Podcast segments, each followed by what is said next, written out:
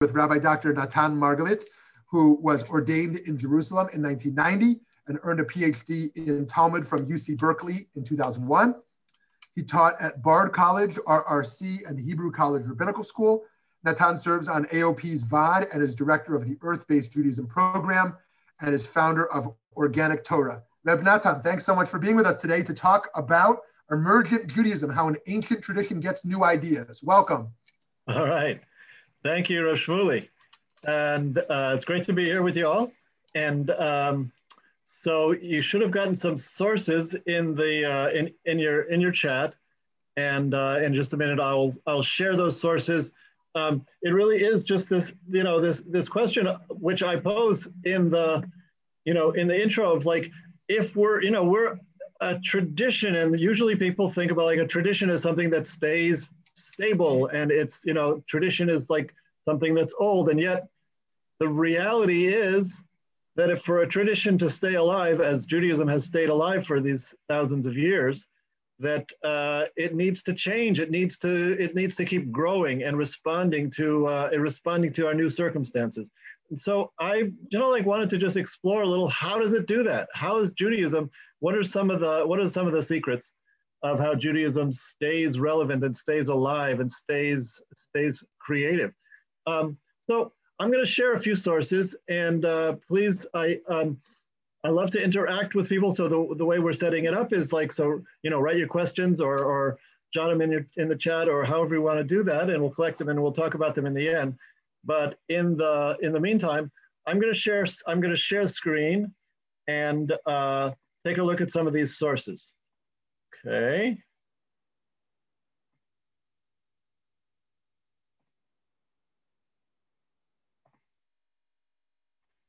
Okay, hope everybody can see.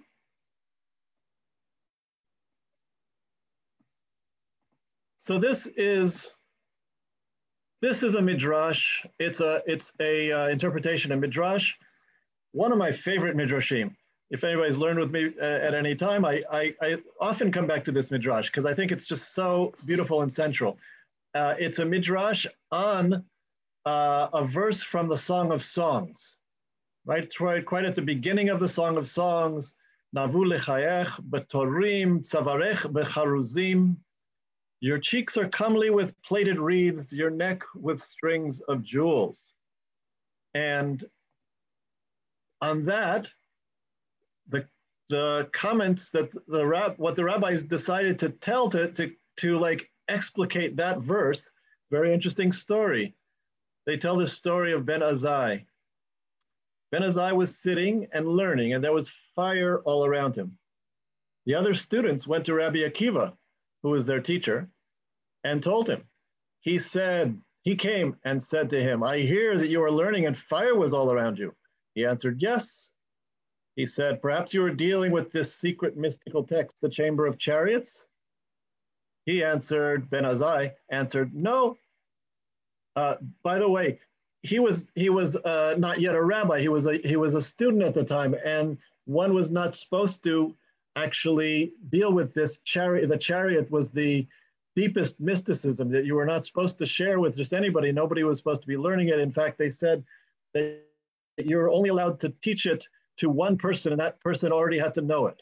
So if you can figure that out. Um, so he says, no, I was not doing the chariot mystery. No, I was sitting and threading, threading together words of Torah, and from the Torah to the prophets, and from the prophets to the writings, and the words were as joyous as on the day they were given on Sinai, and as sweet as the very day they were given. For was not their giving at Sinai with fire, as it is written, and the mountain was ablaze with flames. So it goes on a little bit, and I want to um, uh, I'm actually not going to read the next section because it kind of complicates it, but this is the basic thing that I wanted to, to look at. What First of all, there's many questions we can ask on this. Why on this verse about the, the beloveds, the lovers who are, um, your cheeks are comely with praise, your neck with a string of jewels, why are they talking about this guy Ben Azai learning Torah? Um, well, perhaps one could say he, they're learning because for the rabbis, learning Torah was love. They found love, and uh, this was an activity that they loved. And they felt this love in the activity of learning Torah, and that was what was going on. Also, you may have noticed the connection between the stringing, stringing things together, the uh, your neck with a string of jewels, and Ben Azai was stringing together, was threading together the words of Torah and the words of Torah to the prophets and the prophets to the writings.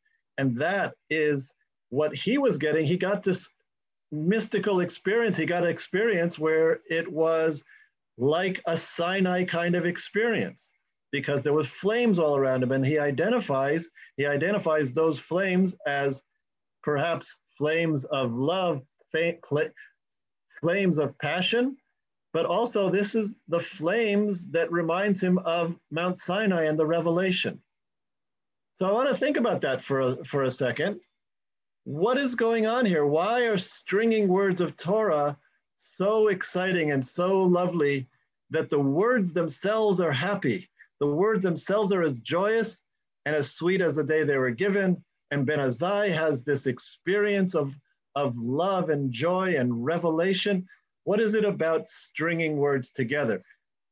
So I want to think about that because what he's doing is he's creating new juxtapositions. This is, in fact, really the, the essence of Midrash. The essence of Midrash, which is the rabbi's way of interpreting Torah, very often, most of the time, what you'll see them doing is they will come and uh, take a verse and they will say, ah, like, let's take a look at this verse.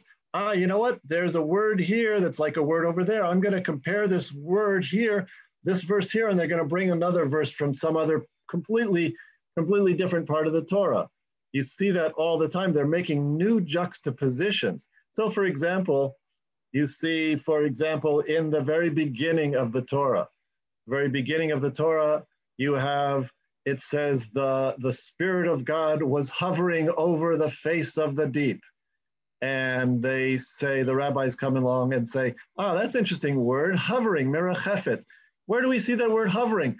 Ah, well, there's another place where it says there's a there's a, a mother bird that's hovering over its young and they say, ah, you know what? Let's connect those two verses, even though one is way over here and one is way over there, and we'll learn something. Ah, maybe God's hovering over the over the face of the deep.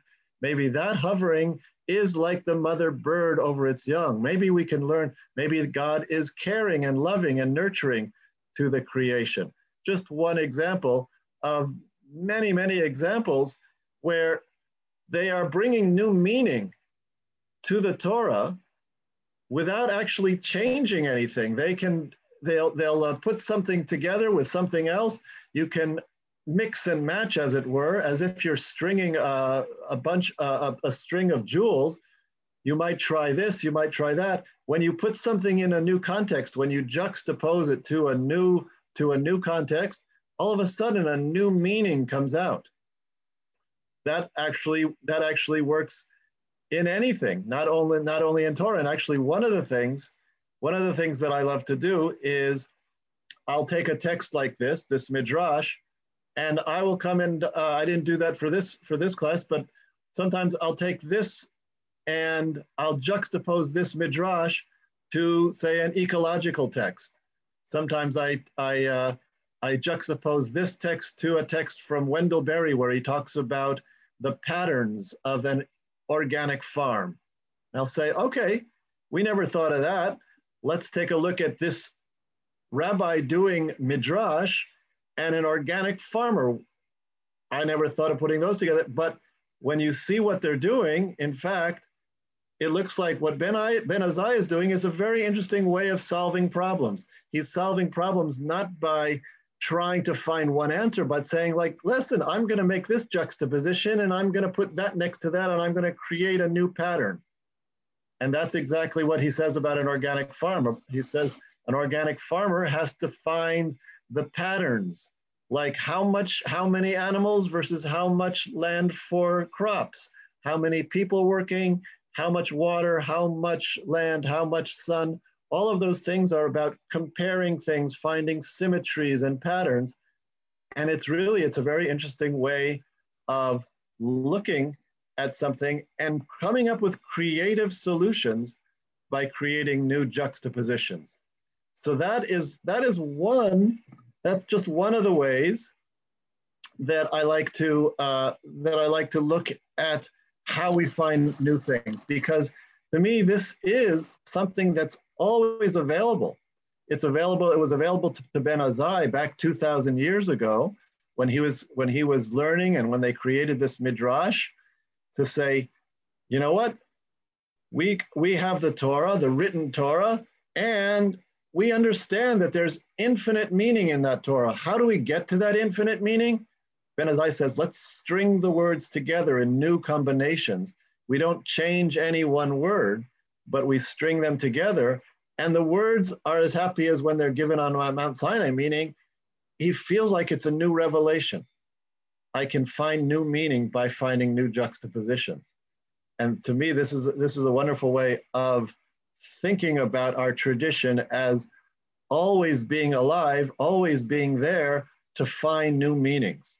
So that's, that's, that's one thing that I, uh, that I like to talk about.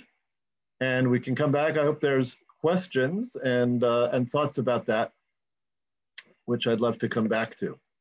Okay, let us go on a little bit more.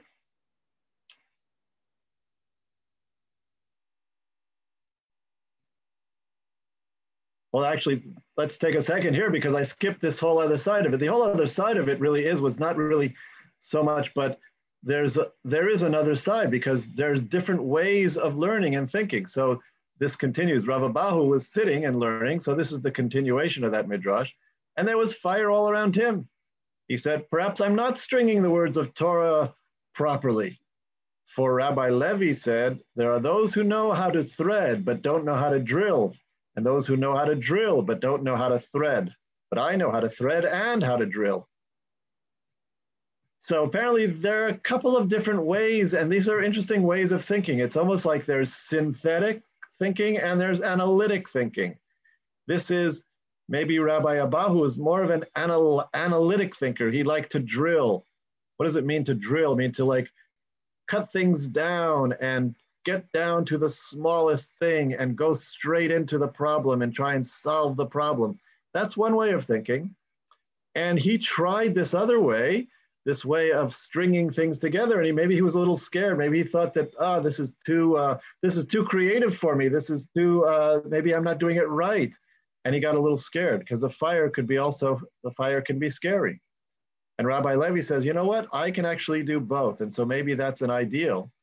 An ideal is you have that analytic thinking that breaks things down and solves the problem. And then you have that threading kind of thinking, the synthetic analogic thinking, where you say, how can put things together? Can I put things together without changing any of those things, putting them together in a new way to find a new meaning in what was, uh, what was already there?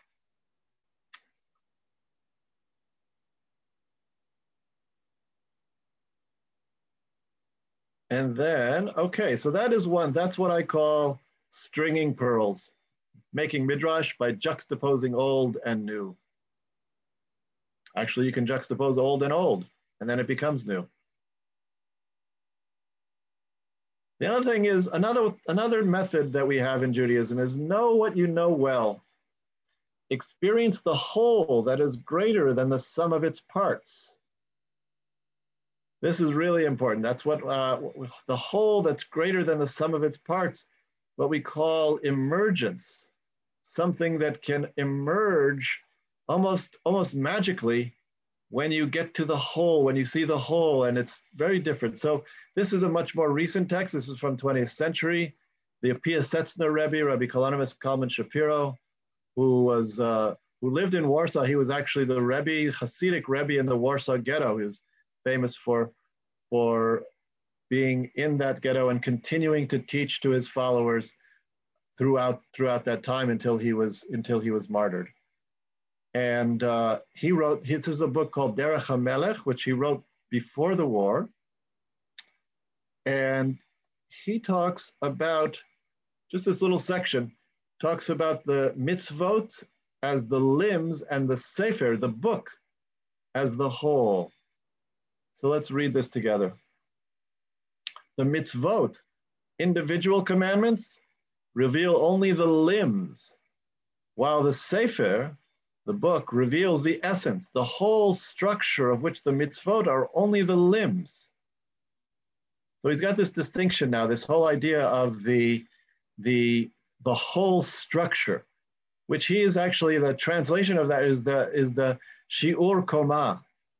Shiur koma, which is again, it's a whole, there's a whole history behind that phrase, but it's like, it's, it's the personality, that the essence, which you get when you see the whole. Therefore, when one looks into a book or hears words of Torah, if one only sees or hears one or two things, and especially if someone only wants to hear a nice idea or drash, one only hears the limbs and misses the teacher's wholeness and doesn't encounter the prophecy within the words. So again, it's a similar thing, similar to what we saw just a minute ago with Ben Azai. If you notice, he's talking about prophecy. Now, he's not talking about prophecy the way you have biblical prophecy, where you know you have prophets who are predicting things this is going to happen in the future if you don't do this or that that's not that's not the kind of prophecy he's talking about he's talking about prophecy of feeling a sense of revelation a sense that you are really having something directly from the divine source and it's not just something that your that your mind could have thought of but you're getting something as a, as a real revelation so it's very similar kind of result to what we saw with Ben Azai and Ben Azai's juxtaposing and threading. He's saying when you see the whole, then you see the prophecy within the words. Therefore, this person only knows what he heard because he didn't encounter the whole teacher, the conduit of prophecy. And he'll remain in all his actions in the same state of doubt and ignorance as before he heard anything. So that's you say, like, okay, you heard a few words, you heard something but you didn't get the whole. Therefore, when you study, take only one or two books according to the time you can allot to them and study them deeply. And when you hear Torah from a teacher, return often and learn a lot from him or her, I would say. Because it is in the combining of all the limbs that the essence of the person's wholeness is revealed. And it is through that wholeness that God reveals prophecies. And then the, the kicker, the one that, that he really adds, which is beautiful, this last thing. And then a person knows not only the words that one heard, but will also come to reveal from within oneself new thoughts and paths and understandings. So it's not just that you got something revealed to you and now you have that information, but something actually changes within you and you become a fountain of, of new Torah. You are actually transformed by that. And so what's the difference? What is he talking about? He's saying, you know, that there's a there's a real difference between getting the whole. I don't know if people have had that had that experience of, you know, you you you get a, you get something and you read a little here and you read a little there, but then when you really get into it, you get the you read the whole book, or or you studied with a teacher and you study with that teacher for long enough that you can almost like you know you can almost finish their sentences as it were so like but then you see that there's something very different very different than when you're just when you're just getting a word or an idea here you've gotten you've gotten the whole and this is so this is so important in so many things i think so many things in life and in judaism where if it's you know, something comes together when it becomes a whole. I don't know if people have ever, you know, if you do any art, for example, any kind of art, whether you're a writer or, or, or, or a painter or artist or an actor or a dancer, if everybody's, if anybody's been in a performance, for example, and you're practicing, you're practicing a play, for example, people doing their lines and doing their lines, and it's something I'm, and then all of a sudden you've, you know, you do everything, everything kind of like all of a sudden hits a point where it comes together and then it seems to come alive. I don't know if people have ever written, if you've written a story or you're writing something, and uh, writers have this experience. You, you, uh, you're writing and you have this character, and all of a sudden, you're not telling what the characters are telling you what, what they're going to do next. The character is telling you because it's come alive. And that's really what I think he's talking about. He's saying about the, when something becomes a whole, then it's an aliveness which is being transmitted.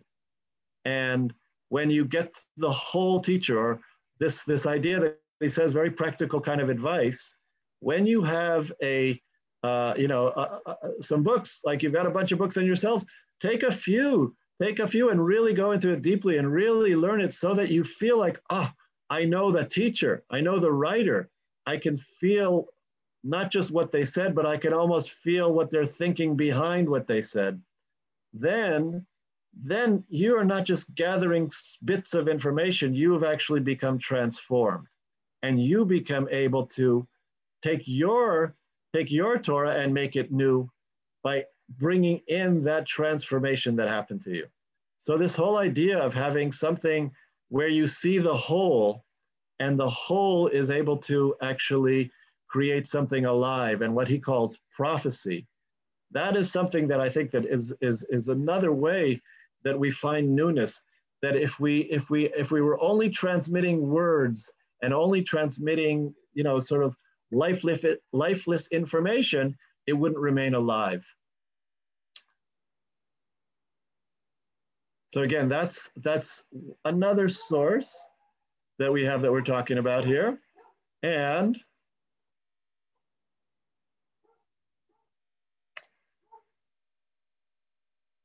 Here's another one. This is the third one that I was going to talk about.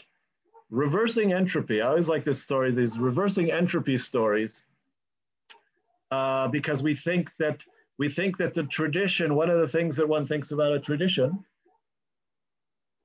is that it gets old and like we have this idea, well, this was said at Mount Sinai, and then now we forget and we forget and we forget until it like it runs out. And that's like anything in life. You say like something you've got something, it gets older and it gets worn out, and it gets older. Somehow, a tradition is not supposed to work that way. It actually can renew itself and not necessarily, we're not necessarily just getting farther and farther from the source. So we have this, like, for example, in the Haggadah.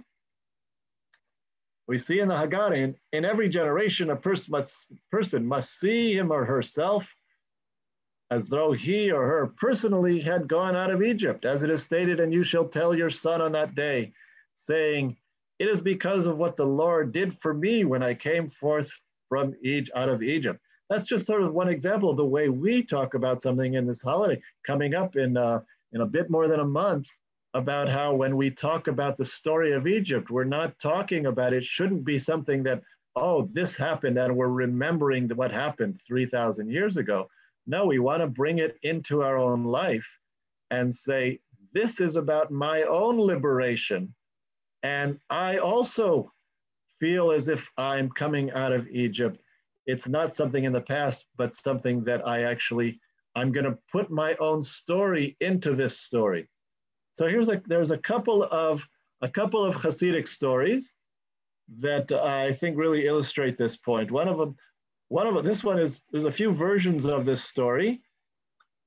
Um, and one of them I know when, when my kids were little, we used to read this story about this overcoat. There's a, there's a few different versions of it in the in the sort of Hasidic and Yiddish uh, storytelling storytelling uh, literature. But here's here's here's one version of it. And there was a man there was a man with an overcoat. But the overcoat got old and worn out. So he cut it down and made a vest out of it. But eventually that got old and worn out. So he made a handkerchief out of it. But eventually that got worn out. So he made a button out of it. One day the button broke off and fell into the river. At first he was upset. After all, he couldn't make something from nothing. But then he brightened up. Yes, he could. Now he could make a story out of it. And he did.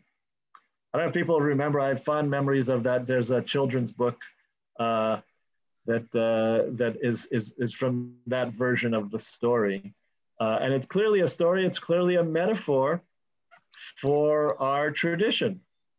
Things get worn out, and yet you think that you can't make something from nothing, but you know what? You can. You can make a story of it. And here's another one about the story. This is a famous story, one of the more famous uh, Hasidic stories. When Rabbi Israel Baal Shem Tov, the founder of Hasidism, saw that the Jewish people were threatened by tragedy, he would go to a particular place in the forest where he lit a fire, recited a particular prayer, and asked for a miracle to save the Jews from the threat. Because of the holy fire and faithfulness of the prayer, the miracle was accomplished, averting the tragedy. Later, when the Baal Shem Tov's disciple, the Magid of Mezrich, had to intervene with heaven for the same reason, he went to the same place in the forest where he told the master of the universe that while he did not know the, how to light the fire, he could still recite the prayer. And again, the miracle was accomplished. Later still, Rabbi Moshe Leib of Sasov, in turn a disciple of the Magid of Mezrich, went to the forest to save his people. I do not know how to light the fire, he pleaded with God, and I do not know the prayer, but I can find the place, and this must be sufficient. Once again, the miracle was accomplished. When it was the turn of Rabbi Israel of Rizin, the great grandson of the Magid of Mezrich, who was named after the Baal Shem Tov to avert the threat, he sat in his armchair, holding his head in his hands, and said to God, I'm unable to light the fire. I do not know the prayer, and I cannot even find the place in the forest. All I can do is tell the story. That must be enough. So, what do we have from these from these uh, versions? It's again, it's like what I like to talk about as a, a reversal of entropy, because you see, there's this kind of entropy that's going on. The things get worn out, they get old, people forget. That's what happens in tradition, and we're always in Judaism. We always seem to be worried about, oh, what if we're going to forget? We're not going to be able to carry on like, oh, my parents, my grandparents, they really knew, but now everybody's forgotten. And we always have this kind of feeling of disaster, like it's really, it's, it's running out. Like we don't have what, we don't have what we used to have. We don't have what my grandparents have and so forth. And, and Jews have seemed to have had that feeling for, uh, for a long time. And yet, and yet we're still here somehow. And it seems like that there's something about that idea of you know what? When you actually feel yourself part of the tradition and you're able to add your story to that tradition, then in fact you continue the tradition and it doesn't actually get older, it actually gets new. It actually gets new again.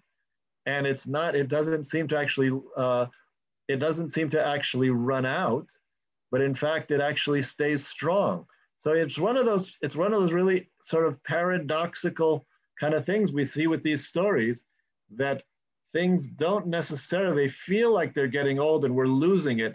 But in fact, when we actually add our story, and what does it mean to add our story? It really means to like take our personal experience seriously.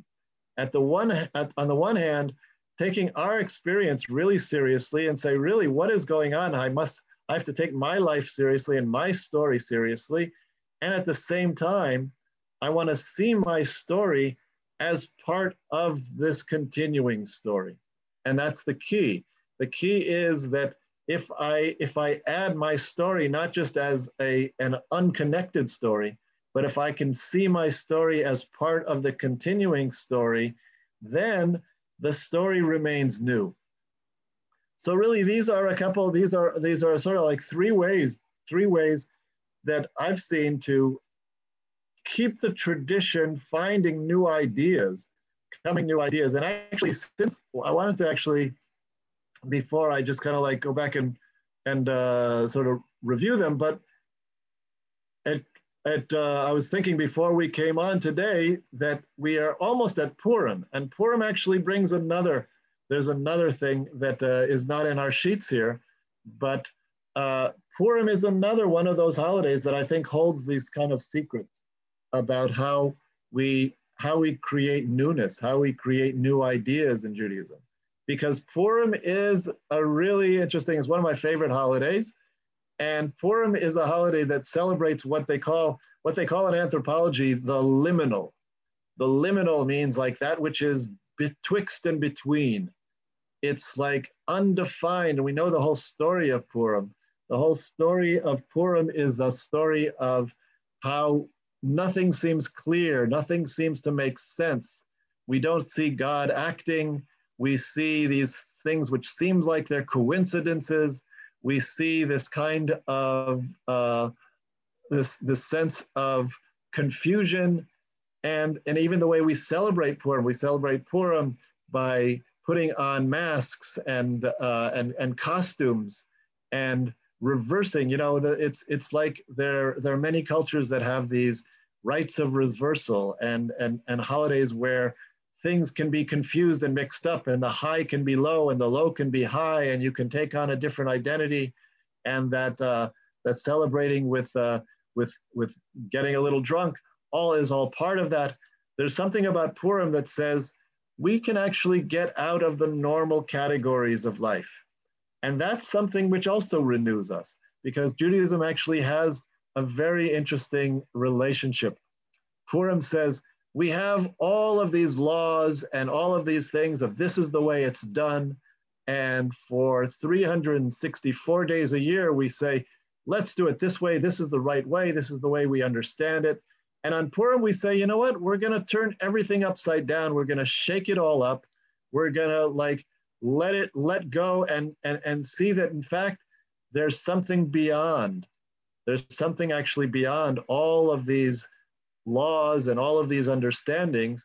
And if we can go into that beyond place and still and still remain connected then sometimes we can bring back new ideas. And that's something that also i want to just you know leave people as we come into purim in a couple days. Purim is a place where we can hit that beyond place and bring back bring back new ideas. So that's uh, let me just go back over and just review a little because I really hope that, that you'll uh, have thoughts and questions. This idea of juxtaposing, making new, new juxtapositions, mixing things that are without changing anything, but actually creating a new juxtaposition, creating, connecting things that are old, connecting things that are new, connecting things that you didn't think were connected before, in fact, is a wonderful way to find new meaning without, without ever changing a word. And that's, that's Ben Azai. Then we have the, the Piaseczner talking about this idea of wholeness. When you can connect to the whole, then you find new things actually emerge. And there's a magical kind of emergence when you can find the new in the whole. And so finding the wholeness, knowing our tradition in its wholeness allows one to become a font of creativity. If you just know a part, then in fact, you don't feel confident to actually add something new. If you feel like I know a wholeness of it, then you become a creator as well. And then the third aspect, finding our stories and connecting our stories, our life experience, connecting that life experience to the to the tradition and continuing that newness, reversing entropy, so that in fact things don't just get old, but in fact things can actually be renewed. Okay, so let me stop the share. And you have the text in your in your chat, so you can look at that as well. But I'm anxious to see what you all would like to talk about with any of these with any of these sources or the something else that just struck your mind.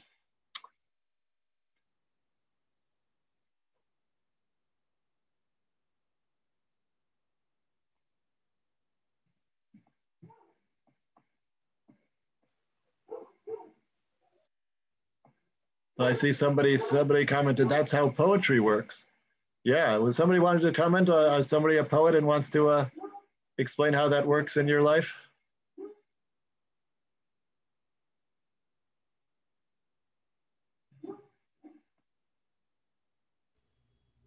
I'm not a poet, but it seems to me that um, what you're talking about, the layering and the threading, is is something that poets do is that they connect images to evoke other things and to try to express feelings that are ineffable and difficult and that one of the problems that we have in Judaism is that you might have a generation or a person who's had revelation or has had a God experience, and that the rest of us may not be able to identify or relate to it till we have something that that unifies things for us ourselves. So if you have that thunderclap, you have that revelatory moment, you have that experience that makes God real, then you can you can say, "Oh, now I understand what it means that God is one and God's name is one." Otherwise, it might just be disparate images, disparate, disparate stories. But until you find some way to unify it and personalize it, you're on the outside of that that multi generational conversation. Yeah, yeah, beautiful. There is that sense that there is a uh, that you need. It's just like you need words. Like poets work with words and images, and uh, it's it's ineffable. It's ineffable if you if you're if you're not able to put things together.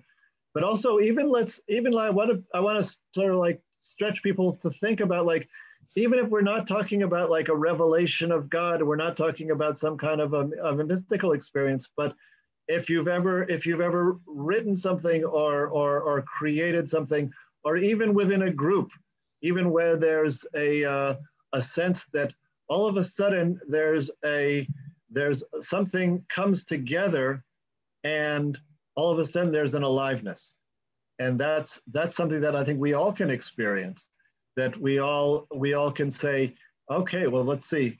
I or or even you know in Judaism, you ever find something like, okay, I've put this together, and then I read this article in the in the whatever newspaper or something, or I heard this report on the radio, and it clicked with something that I just read in the Torah portion. And all of a sudden, you've made a juxtaposition that wasn't there before. And in some ways, that that is another way of that's a different kind of revelation when you can put something together that you hadn't put together and you create a revelation that's a midrash. And that's how that's how midrash works.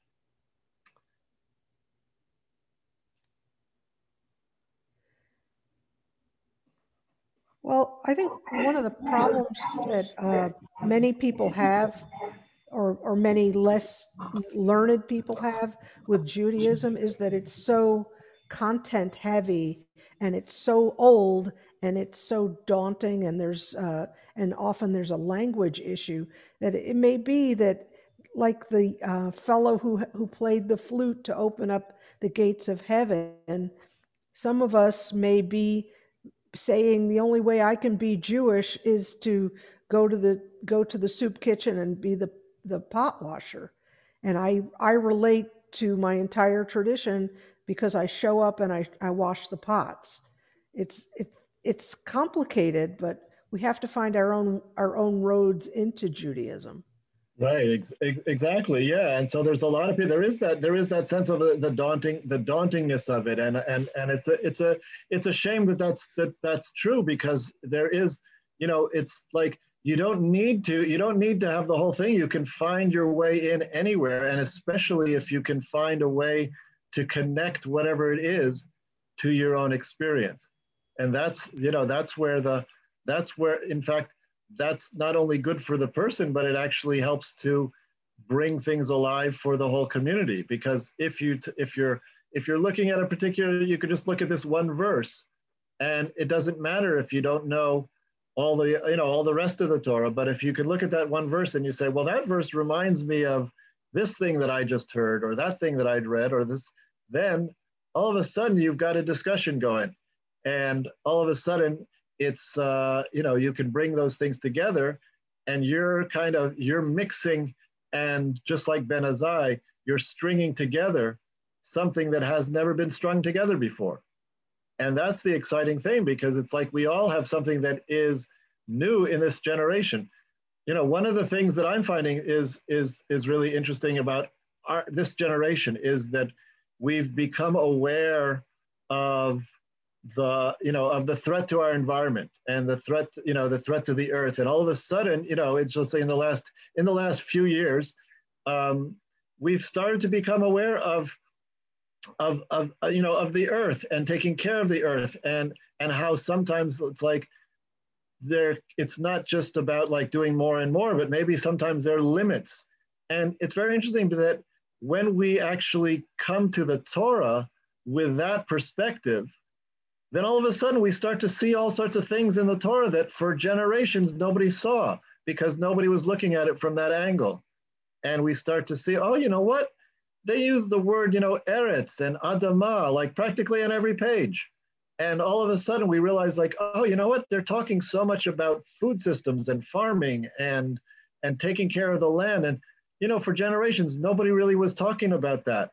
And so it's very interesting just how every generation has something that is not it's not uh, it's not only uh, not worse than what the previous generation has. In fact, it's it's a new thing that's that's finding new finding ideas in the Torah that that perhaps couldn't have been found before this generation. And so I think it's it, it really is it really is a shame when people come in with that that kind of that kind of sense of intimidation that you're talking about because our experience is exactly what the Torah needs in, in, in Ben Azai's term. It's what the Torah needs to feel joyful. The Torah wants to feel joyful too in terms of being let's, let's will somebody will somebody string me together in a new in a new in a new pearl necklace so that I can so that I can sing in a new in a new melody. Uh, thinking around that that idea.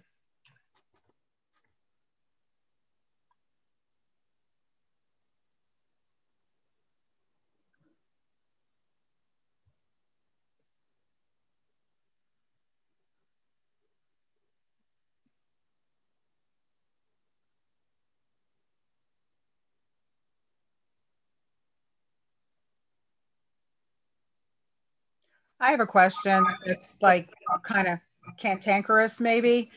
Um, but uh, this is the place that I want to ask it.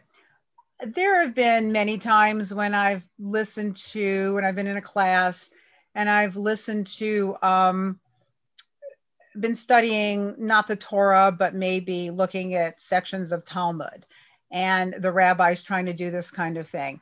And my reaction has been, this is just a complete stretch. Like they're they're they're looking, they are really looking for something to string together, and and really this is just a stretch. I'm sorry, I don't buy it, and I'm perfectly willing to accept that that reaction could be coming from a huge place of ignorance on my part because I am, you know, in the scheme of things, a fairly ignorant Jew. But I wanted to put that out there in terms of like, what do you think? You know, if you're talking about these. Um, so let me just leave it at that. Yeah, that's great. That's great, and that's you know that's uh, you know I, I, agree with you. I think there's you know there there are all sorts of times when you when you say like, well, that's not you know that's that is to say like that's a stretch, and I think that there are many. I think that there are, there are a lot of things going. There are a lot of things going on with that.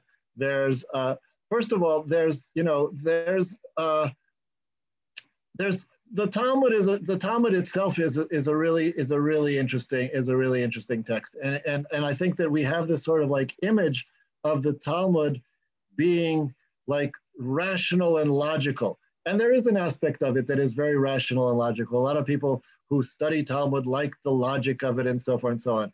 But as far, uh, uh, in my in my many years of studying Talmud, I think that that's really only one one level of it I think that in fact, what they're really doing, they're writing on a couple of different levels. They have a they they they they have sort of a facade of a of a rational kind of like argument going on. And then if you really kind of study it, you realize like, huh, that didn't quite make sense. And then if you go through it two or three times, you realize like, in fact, you know what? I think they actually didn't mean it to make sense. They meant it to like sort of kind of makes sense, but you were supposed to actually notice that it didn't make sense and ask a deeper question. So I think a lot of times what's going on there is that it's written on a, on a, on a, on a few different levels and they want you to actually notice that this doesn't make sense and ask another and ask a deeper question. So I think you're really onto something. hold on to that feeling that this is a stretch, but don't assume that they're like just they're stretching because they're they don't necessarily know what's going on. I would generally assume they do know what the easy answer is, and they're probably giving you a, like a stretch answer because there's something that they want to like show you that's going on on another on another level. That's one that's one one possible way that I would that I would think about it because they were they were smart folks and they were doing things in you know in a in a in a different kind of eh, often in a not in a non-linear way and it's often it's often a uh, something that you got to kind of like work with and in some ways be kind of creative with because I think that they were more creative than we give them credit for. Uh, so I don't know if that uh, if that satisfies you, but uh, willing to willing to It'll hear. give me something to think about in the future. Thank you. Yeah, no, it's good because I know like studying Talmud is a hard thing. It's too, you know, it's a very hard text to to, to crack open, and it's uh, as I, as I said, like I think one of the things to notice is like it gives you it gives you a quasi logical kind of a thing, but in fact, I think that's really only the surface, and they're really actually telling you to go a little go go deeper. Um, all right, so let's see. I see a question. What is the most challenging part of emerging Judaism for traditional adherents to reconcile with? What is the line between new progress and the transgressive? Great question. So that really is that question of like, so you know, we want newness and we want we want we want to keep things relevant and alive, and yet we don't want it. We want it. We want to be very careful. This is a holy, sacred tradition. We are we are the uh, inheritors and the the guardians of something which is very precious, and it's not something to be to be fooled around with. That we're going to do something that's that you know that's that's transgressive. And so that's that's a great question. I think part of that is is the sense of what we what we you know what we talked about with that sense of wholeness and the sense of um, are you are you dedicated to the wholeness of it as i say like are you are you in, in some ways it can be captured by the sense of lashem shemayim like are you coming lashem shemayim for the sake of heaven as opposed to an egotistic place? And and and i think part of lashem shemayim having having it for the sake of heaven can also mean not you know not egoistic in the sense of not just for me but also i'm going to like see how this works in my community. And that's part of the wholeness as well. If this is something that um, that one is coming from a place of being connected to the tradition and feeling like that i am not doing this for my own glory but i'm doing this for the tradition. That's one kind of a guard against doing things that are going to be transgressive because it's like there's a there, there's a way that you can do things and i'm just being creative about it and i'm just going to like wow that was such a cool idea. And it feels like well it's and it's kind of like all about me that's something to guard against if you're in the place where you really feel the sense of dedication to this tradition that i am part of something larger and yet you feel like you are bubbling with that creativity, it's more likely that that creativity is going to be is going to be something that is useful and helpful if you're coming from that place of dedication to the whole. So that's still I don't think it's a guarantee and I don't think that there's any any one sort of like formula. But I think that those are some of the keys to think about when you're when you're worried about because yes, we knew we need the new, we need the creative, and I think the creative has to be has to be tempered by a dedication to the whole. So when we talk about, oh, I'm going to tell my own story, I've been to a lot of places where like you know classes things where everybody like they just want to tell their own story, and they're more interested in their story than actually hearing about the tradition. And then there's other places maybe it's like where they're afraid to tell their own story because they just want to they just want to hear the tradition. Really, that ideal is can I really hear the tradition and can I really take my own story seriously and then really feel how my story actually is kind of is, is, is part of that tradition? That to me is then you're really feeling something and you're and you're and you're get, what you're going to add is more likely to be something that's really kosher as it were. It's going to be something that's going to really add in a in a deep way to the tradition. Um, and i think that that's what the piaseczner was talking about. It was like when you learn the whole then you're not just getting a part and you're not getting a you're getting like the depth. And i think that when you come from that place it's more likely that what you're going to be adding is gonna you're gonna be adding something kosher because you know because you're part of that. So again, it's it's a tricky thing, and there's no one answer in any in in every circumstance. But that's great. That's a great question for sure.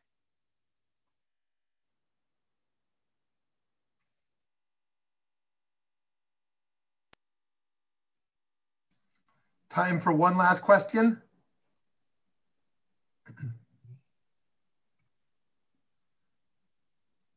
or comment?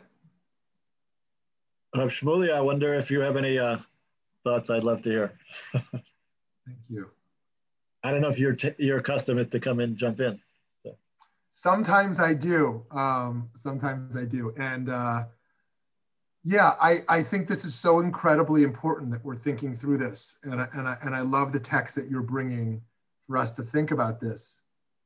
And um, Uh, let, let me pause just to see if there is someone else before I say anything. I don't want to cut anyone else off.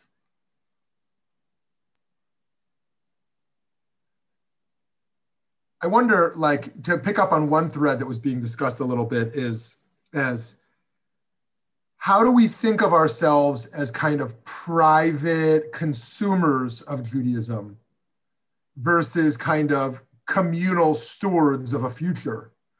Right? Some of us might think of ourselves as leaders. And so one of the questions is well, this is not about ego, this is about the future of the tradition uh, and the people. But others think of themselves as, yeah, participating in community, but really in some ways as kind of a personal participant. The question is, what is Judaism giving me? Right? And it's not that's not to say that it's necessarily selfish, as much as it's the the, the primary question I would suggest most American Jews would ask is, well, what does this what does this give me to my life? I'll take that and I'll leave the rest.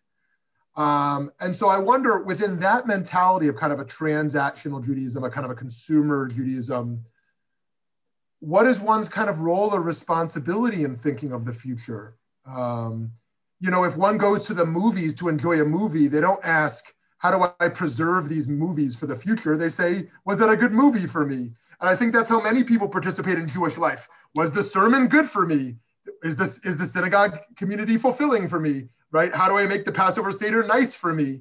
And it's a me question. But again, that's not a critique as much as kind of how what do we do with a me orientation in regards to the question of the tradition's health and future? Yeah, that's great. Great question.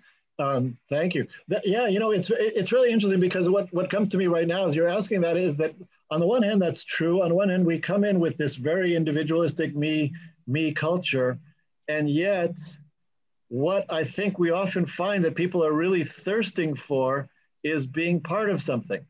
So it's really, you know, what really gets people to stay, all of these things that have been talked about and published uh, you know, it's like, how can you get people to feel part of the community and, and participating and jumping in? And so that to me is, it's kind of the paradoxical answer is like, yes, you kind of like answer that me culture by inviting people in, in, in, in exciting, nourishing ways to become part. You know, it's like you say, like, well, what's it doing it for me? Another, you know, some people also ask, like, you know, are am I am I not a good Jew? But I would ask a different question: Is like, am I part of a living Jewish culture? Am I parting of? Am I part of a living, thriving Jewish community? And and and and that because then, paradoxically, then your individual experience is also going to be rich and creative, and uh, and they're both going to they're both going to work together. So that really is, uh, you know, I think the uh, the paradox of it. It's like, you know, and in that same spirit, I think so much Jewish communal energy goes towards critiquing that which we don't like. It's very common for liberal Jews to kind of rage on ultra Orthodox Jews It's very common for ultra Orthodox Jews to put down Jews that aren't in their camp. And there's so much energy. And then, and then you add the political dimensions of the political dimensions we don't like, and then social media. And so much energy goes to critiquing. And imagine if we channeled some of that energy, even just some of it, towards um, kind of uh, an, an, a nurturing, a collaborative, innovative, uh, living uh, process. I, I, think there's a danger too, though, in, in, in such a focus on Torah study in that way, because it also can become eh, um, daunting and almost elitist to many of us who don't have the background and the knowledge.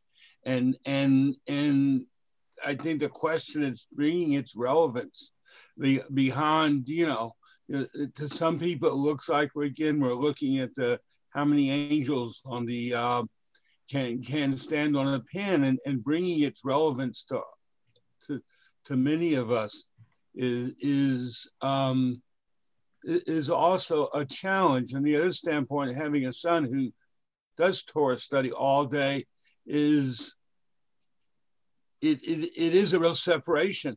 And almost in a modern world, this separation and walling off of uh, almost around Torah story, the Orthodox community is also something that could be detrimental to, to this, to this trying to build upon our past and, and bringing its relevance to our present.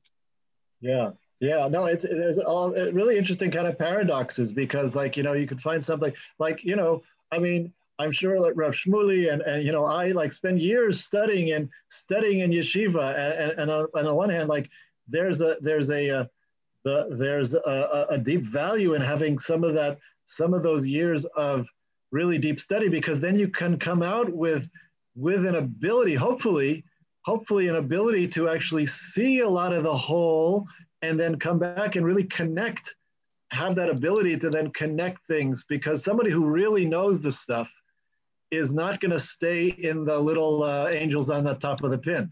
Somebody who really knows the stuff is going to be able to say, oh, you've got this question? Okay, let's like talk about this. You've got that objection? Okay, let's talk about that and bring in all of those objections because all of those objections are part of our real story. I've got this thing I don't like. Okay, so let's explore that. And a really somebody who's somebody who really has a deep picture of the whole, you know, is is going to be able to like bring that in. You know, as I remember, like I think it was Albert Einstein who said, like, you know, a really good teacher can explain anything to a five-year-old. You know, so it was like, you know, the ability to the ability to be able to not stay in like that elitist place, but to say, okay, let let's look at all of these, you know, concerns and issues and, and problems, and let's take Judaism, if anything, one of the things that I think that I even skipped over because it's so it's so basic is that Judaism is an interesting tradition that really welcomes questioning the tradition. Yeah. And and those questions are part of the tradition from the very from the back to the Talmud. The Talmud mm-hmm. is, a, is a very strange text as sacred texts goes in that there's practically no answers. There's practically only questions.